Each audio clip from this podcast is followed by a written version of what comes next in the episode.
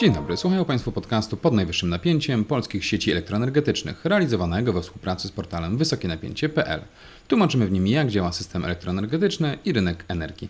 Opinie ekspertów spółki wypowiadających się w podcaście nie są oficjalnym stanowiskiem PSE.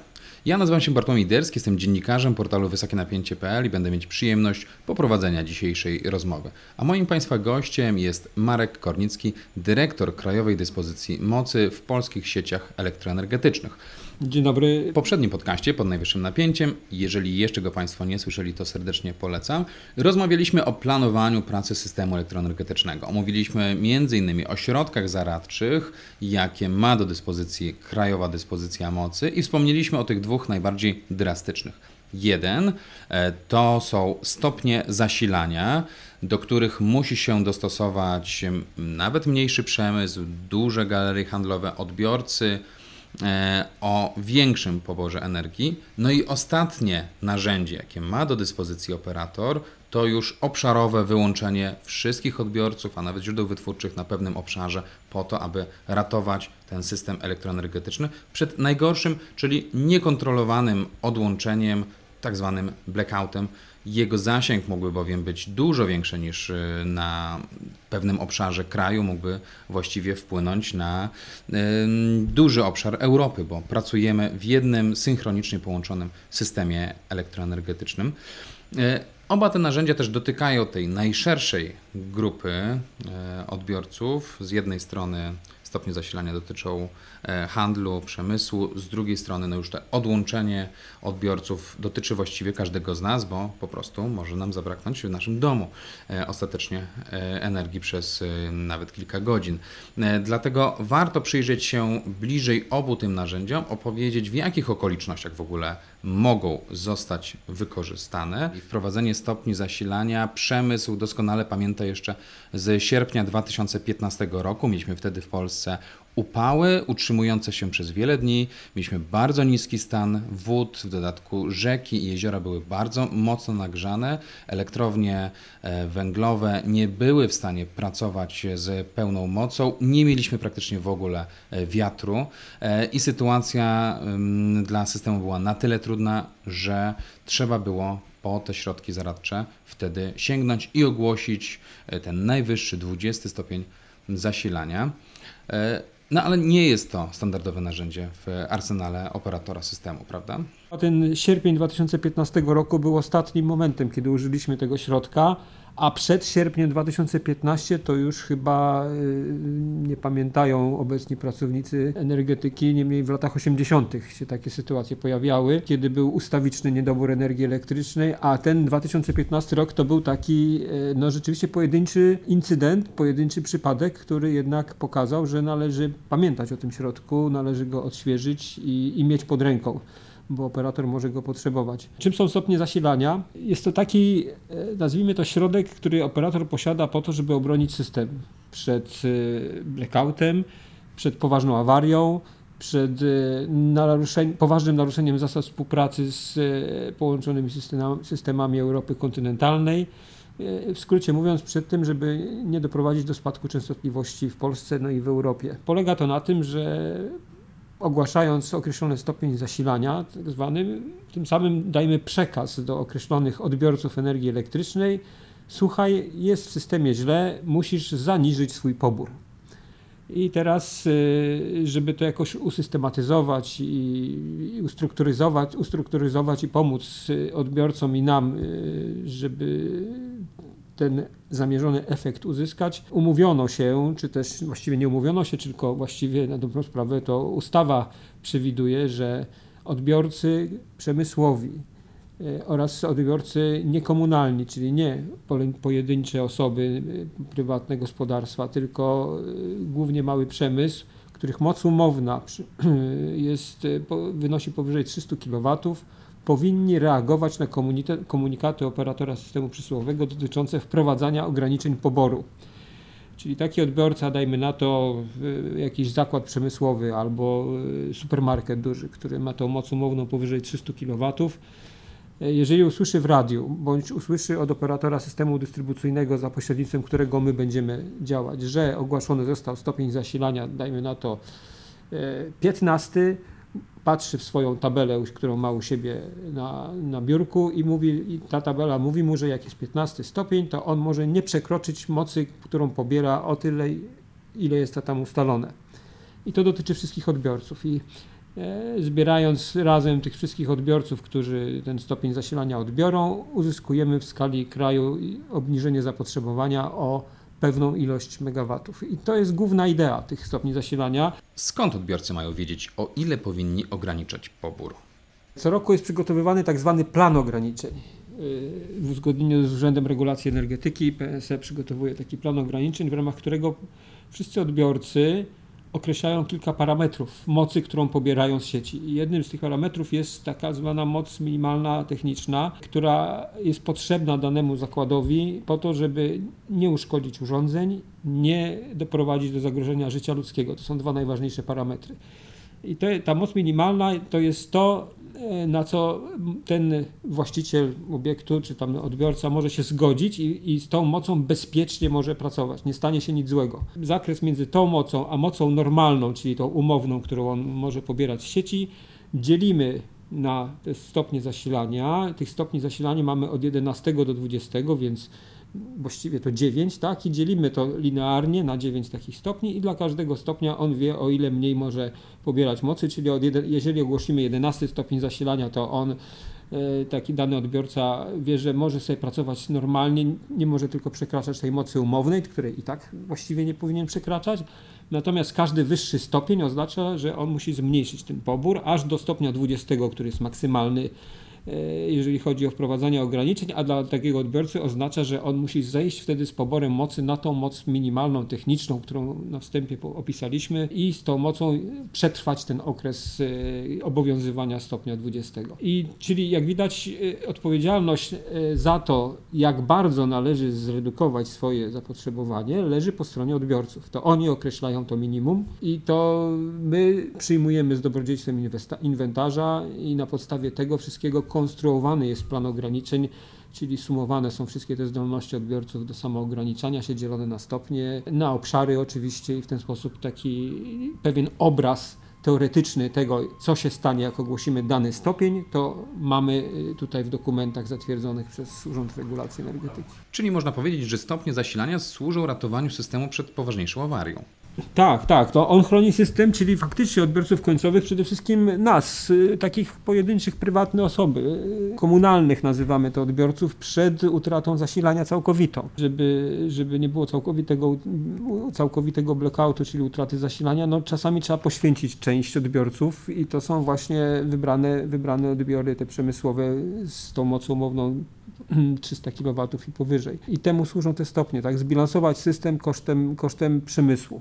Taka jest y, mniej więcej, taki jest mechanizm działania tego. Wspomniał Pan, że PSE mogą ogłaszać stopnie od 11 do 20, no ale co w takim razie oznaczają te stopnie od 1 do 10? Stopnie od 11 do 20 to są ograniczenia odbioru w zakresie dostarczania energii elektrycznej, a pierwszych 10 stopni jest zarezerwowane dla y, energii dostarczanej za pośrednictwem gazu. I tutaj nasz operator systemu przesyłowego gazowego Gaz System zarządza tymi stopniami od 1 do 10, a my się zajmujemy y, od 11 do 20. Chara- Natura operatora y, i systemu przesyłowego gazowego jest nieco inna, stąd nieco inne są perspektywy czasowe ogłaszania tych ograniczeń, jeżeli chodzi o, o gaz a nieco inne, jeżeli chodzi o energię elektryczną, bo y, no w gazie jest wiadomo, że ten system ma zdolności kumulacyjne i tam y, daje się takie sytuacje przewidzieć wcześniej, stąd ograniczenia w ga- dostarczaniu gazu są wolniej wprowadzane i wcześniej ogłaszane, natomiast no, ogłaszanie stopni zasilania, jeśli chodzi o energię elektryczną, no może być dosyć gwałtowne, tak jak jest natura systemu energetycznego, który jest szybko zmienny. Ograniczenia w poborze energii elektrycznej dotyczą odbiorców o mocy umownej powyżej 300 kW. Czy obejmują w takim razie każdego odbiorcę? Mam tu na myśli na przykład szpitale, tych odbiorców, którzy naprawdę potrzebują tej e, energii mieć pod dostatkiem cały czas. Ograniczeniom nie podlegają odbiorcy wrażliwi i ważni. Tak?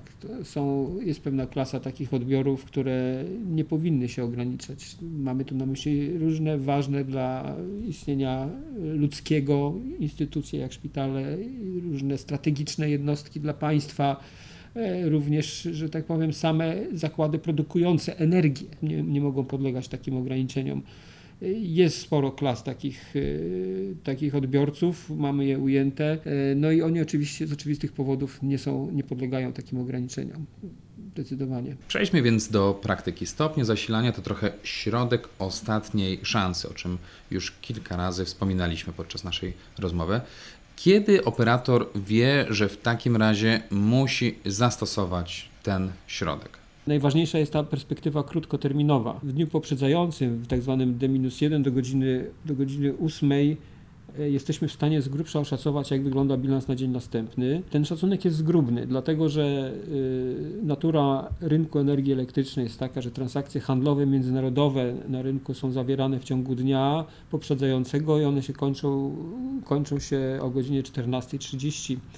Więc y, y, operator dokonując wstępnych szacunków bilansu na dzień następny, wie jakimi jednostkami dysponuje, które z tych jednostek są w stanie awaryjnym, bądź kończą awarię, bądź mm, są, będą dyspozycyjne na dzień następny. I oceniając to, jest w stanie już godziny 8 mniej więcej powiedzieć, czy ten bilans zachowamy uży, używając jednostek własnych, czy też y, będzie konieczna y, wymiana zagraniczna, czyli mówiąc wprost import z zagranicy posiadając prognozy zapotrzebowania, prognozy generacji źródeł odnawialnych, które w dniu w D, w D-1 w dniu poprzedzającym są już dosyć wiarygodne i możemy im ufać mm, z dosyć dużym poziomem ufności. Oceniamy to i widzimy, że jeżeli godzinie 8 wystarcza zasobów krajowych, no to jesteśmy y, spokojni, nie podejmujemy kroków. Natomiast widzimy, jeżeli widzimy niedobór, już na tej, o tej godzinie 8, wówczas już możemy podjąć pierwsze kroki, polegające na tym, że dajemy sygnał do y, naszych sąsiadów, w szczególności do sąsiada niemieckiego, że być może na dzień następny będziemy potrzebować większego importu niż zwykle, w związku z tym informujemy właściwie, że udostępniamy zdolności przesyłowe na dzień następny dużo większe niż zwykle, może nawet przekraczające techniczne możliwości, czyli gdyby rzeczywiście ten import, który udostępnimy się ziścił następnego dnia, wówczas może dojść do przeciążeń li- linii granicznych bądź przygranicznych i wiedząc o tym dzień wcześniej, w procesie odpowiedniego doboru środków zaradczych możemy e, te przeciążenia zlikwidować i w związku z, i ten import faktycznie zrealizować. To jest taka pierwsza możliwość e, interwencji.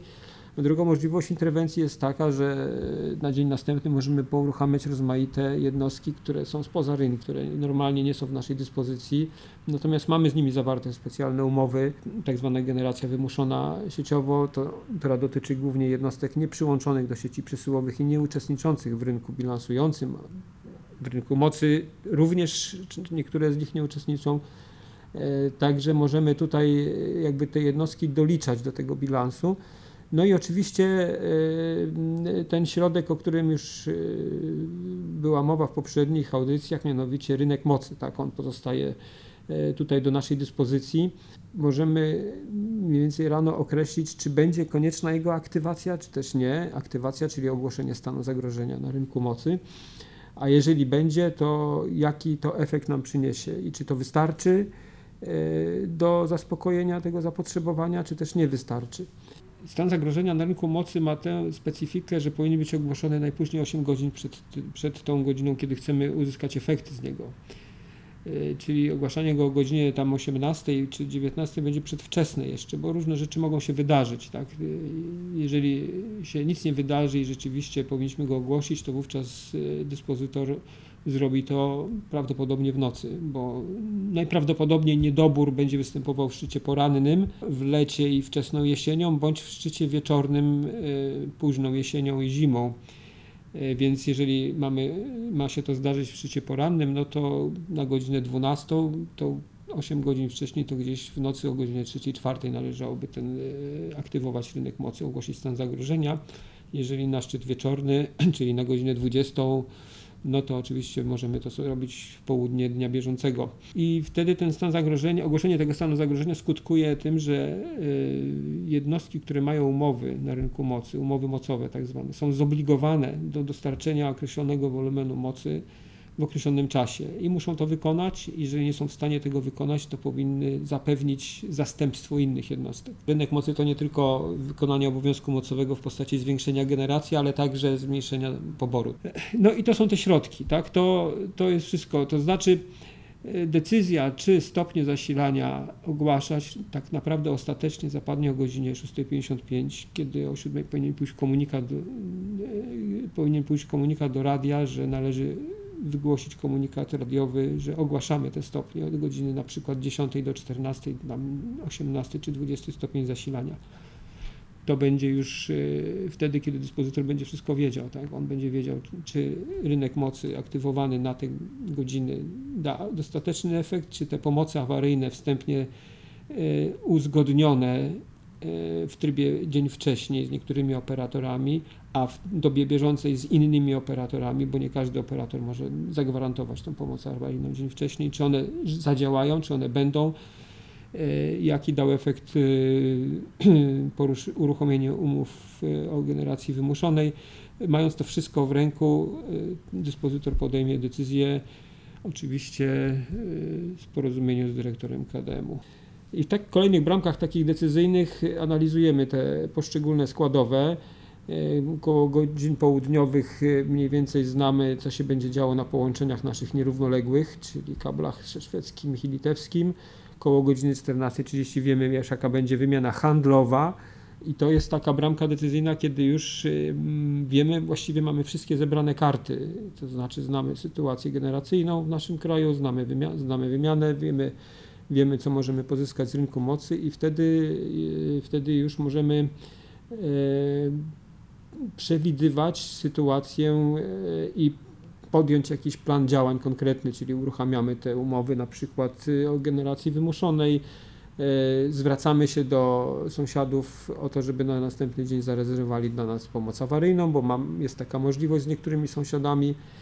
E, I wreszcie mm, e, możemy e, przystąpić do ogłaszania, czy też do konsumowania ogłoszonego wcześniej zapotrzebowania na interwencyjną, interwencyjną redukcję poboru, która trzeba tu bardzo wyraźnie rozgraniczyć, że nie są to stopnie zasilania, tylko interwencyjna redukcja poboru. To jest usługa płatna, którą świadczą dla nas niektórzy odbiorcy, niektóre podmioty. Możemy to ogłosić i one mogą się przyłączyć do tej, do tej usługi i zaoferować nam redukcję zapotrzebowania swojego.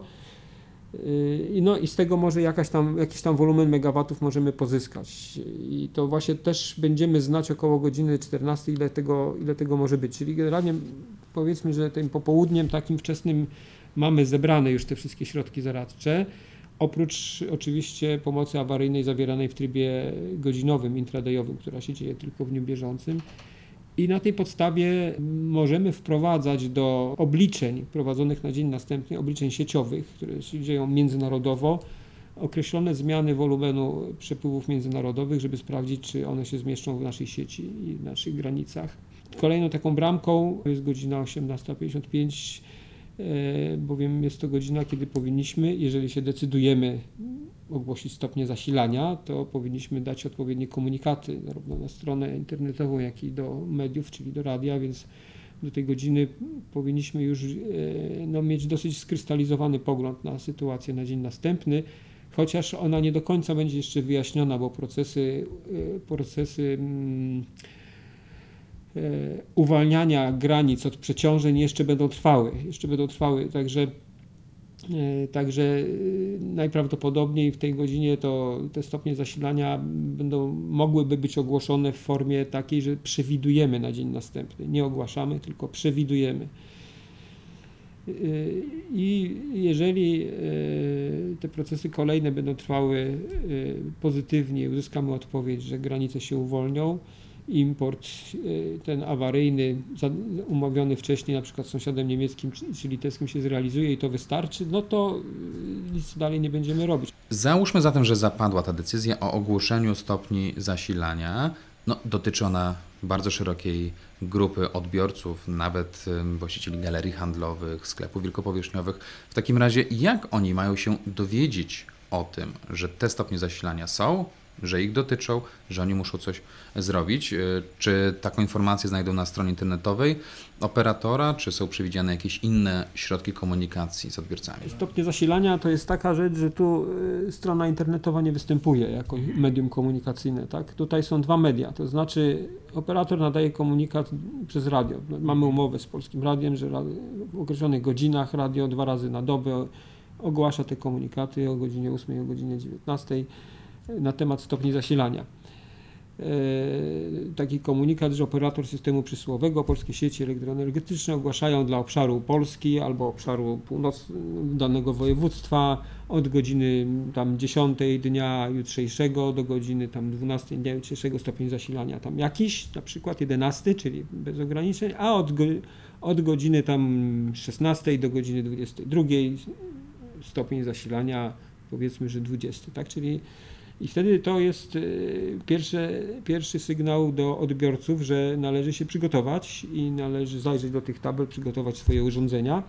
Drugą drogą, równoczesną przekazywania tego komunikatu jest droga ruchowa dyspozytorska. Znaczy ten komunikat idzie przez nasze obszarowe dyspozycje mocy do wszystkich operatorów systemów dystrybucyjnych, którzy są zobowiązani powiadomić odbiorców na swoim terenie, że takie ograniczenia e, są planowane do wprowadzenia.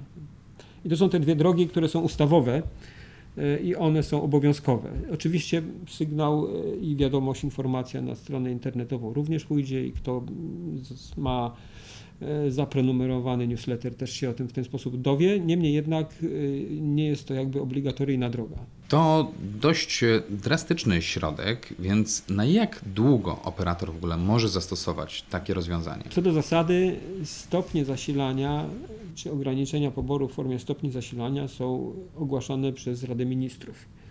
Jakby w trybie takim długoterminowym, przewidywalnym, kiedy wiemy, że przez najbliższe dwa tygodnie zdecydowanie nie będzie mocy i zdecydowanie należy wprowadzać ograniczenia, to wówczas ministerstwo wydaje takie ogłoszenie i, i na podstawie e, ustawy Prawo energetyczne oraz rozporządzenia Rady Ministrów to jest realizowane. Natomiast oczywiście to jest w przypadku sytuacji przewidywalnych i e, z, z dużym wyprzedzeniem znanych. Natomiast takie sytuacje na ogół rzadko występują, najczęściej występują sytuacje nagłe. E, I te, dlatego operator systemu przesyłowego, czyli PSE, jest upoważniony do zrobienia tego poniekąd w imieniu Rady Ministrów właściwie, która to Rada Ministrów musi ratyfikować i potwierdzić to swoim rozporządzeniem, ten, ten, te, to polecenie ograniczeń wprowadzonych przez PSE w ciągu 72 godzin.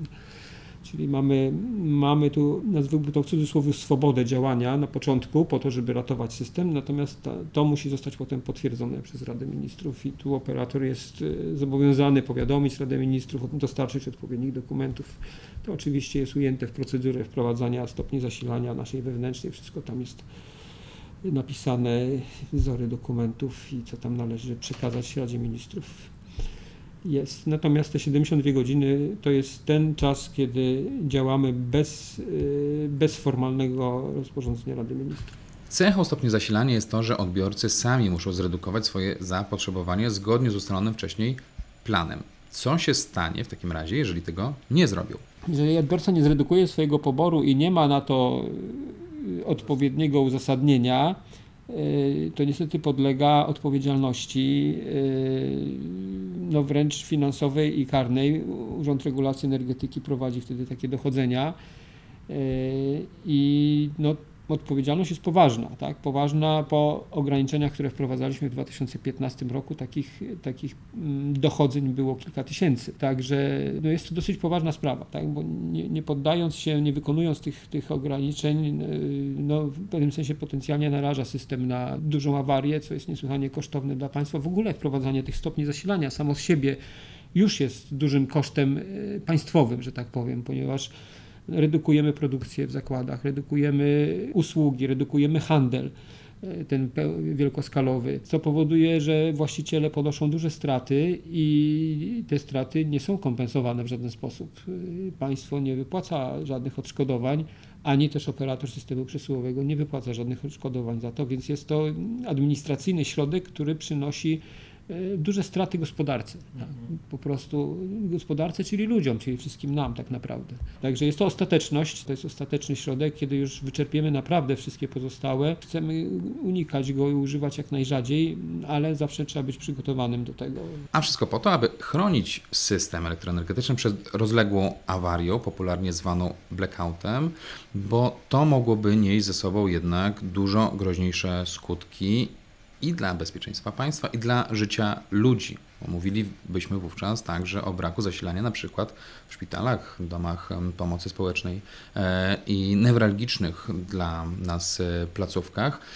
E, No nie mówiąc już o stratach ekonomicznych dla gospodarki. Dlatego jest jeszcze jedno narzędzie, operator może ogłosić tak zwane ograniczenia awaryjne. No może, może. Bronimy się aż do końca, tak? Stopnie zasilania oczywiście dają duży efekt, ale może się zdarzyć tak, że będzie to efekt niewystarczający z jakiegoś powodu. Stopnie zasilania ponadto działają z pewnym wyprzedzeniem. Jeżeli ogłosimy przez radio te przewidywane stopnie i do wykonania, no to jest pewna stała czasowa, zanim one się zrealizują, natomiast w tym czasie mogą różne rzeczy się zdarzyć jeszcze. Operator posiada pewne narzędzie y, w ręku, które pozwala w ciągu godziny y, awaryjnie bilansować system metodą y, dość bezceremonialną, powiedziałbym, ale jednak skuteczną. To są tak zwane awaryjne, awaryjne ograniczenia. Ograniczenia awaryjne co do zasady obowiązują na całym, w całym kraju, ale możemy je też mm, lokalizować dokładnie w jakichś punktowych miejscach w przypadku wystąpienia konieczności odciążenia jakichś elementów sieciowych. Natomiast ograniczenia awaryjne mają tę właściwość, że powinny zostać wykonane w ciągu godziny. Polegają na tym, że jeżeli operator poleci do operatora systemu dystrybucyjnego wprowadzenie ograniczeń awaryjnych przykład w stopniu A5, wówczas e, operator systemu dystrybucyjnego w określonych stacjach elektroenergetycznych swoich dystrybucyjnych, czyli na poziomie w stacjach 110 kV na średnie napięcie, wyłącza zdalnie bądź za pośrednictwem obsługi określone linie 15 kV zasilające obszary, no już teraz komunalne również. Tak, tu już jest y, cięcie takie, tak jak powiedziałem, bezceremonialne, by nie powiedzieć y, siekierą. Tak? To są już y, dosyć dotkliwe cięcia, bo nie zawsze daje się rozróżnić tutaj odbiorców wrażliwych od niewrażliwych i nie zawsze daje się odróżnić w ogóle odbiorców od generacji.